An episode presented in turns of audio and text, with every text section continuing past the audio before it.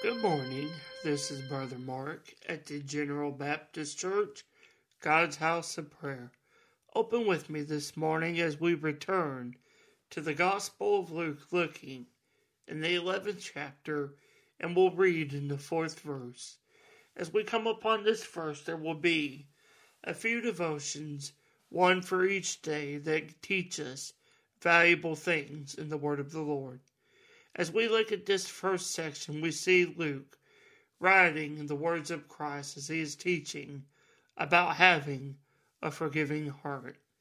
In Luke chapter 11, looking in verse 4, he says, "And forgive us our sins, for we also forgive everyone that is indebted to us." In this gospel, as we return to Luke, we see Jesus as he's teaching the disciples to pray. He tells them again by declaring the hallowed name of God and to seek Him for the daily bread. And it is here in this 4th verse of the chapter that Christ tells them to pray, even asking the Father for forgiveness, even as they forgive others who are indebted, who have sinned against them. This is a very important lesson that Christ is teaching to the disciples as well as you and I today, because he is not only teaching them how to pray, he is teaching them the importance of forgiveness and having a forgiving heart. So what is forgiveness, and what is required in us to have a forgiving heart? The first things that we must understand is that forgiveness is a trait.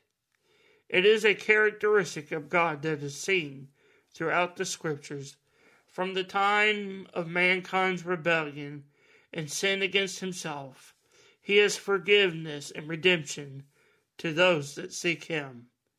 Christ also teaches how we must forgive those that have sinned against us, that the Father would forgive us of our transgressions. He even says that if we do not forgive others, then the Heavenly Father will not forgive us. But what does this mean?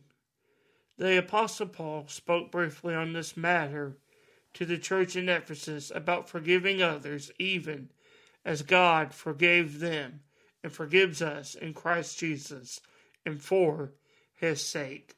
Forgiveness is a very constant and perpetual trait of God, and he desires it amongst his people to have a forgiving heart. This is why, and this is how important forgiveness is.